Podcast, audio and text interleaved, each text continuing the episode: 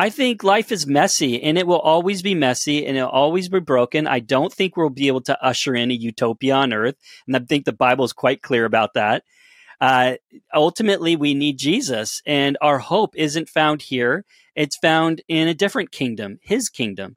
And so that's always important to me. But what we do at AC that I think is really unique and needed, particularly here in Canada, is to meet people where they're at and to point them to Jesus.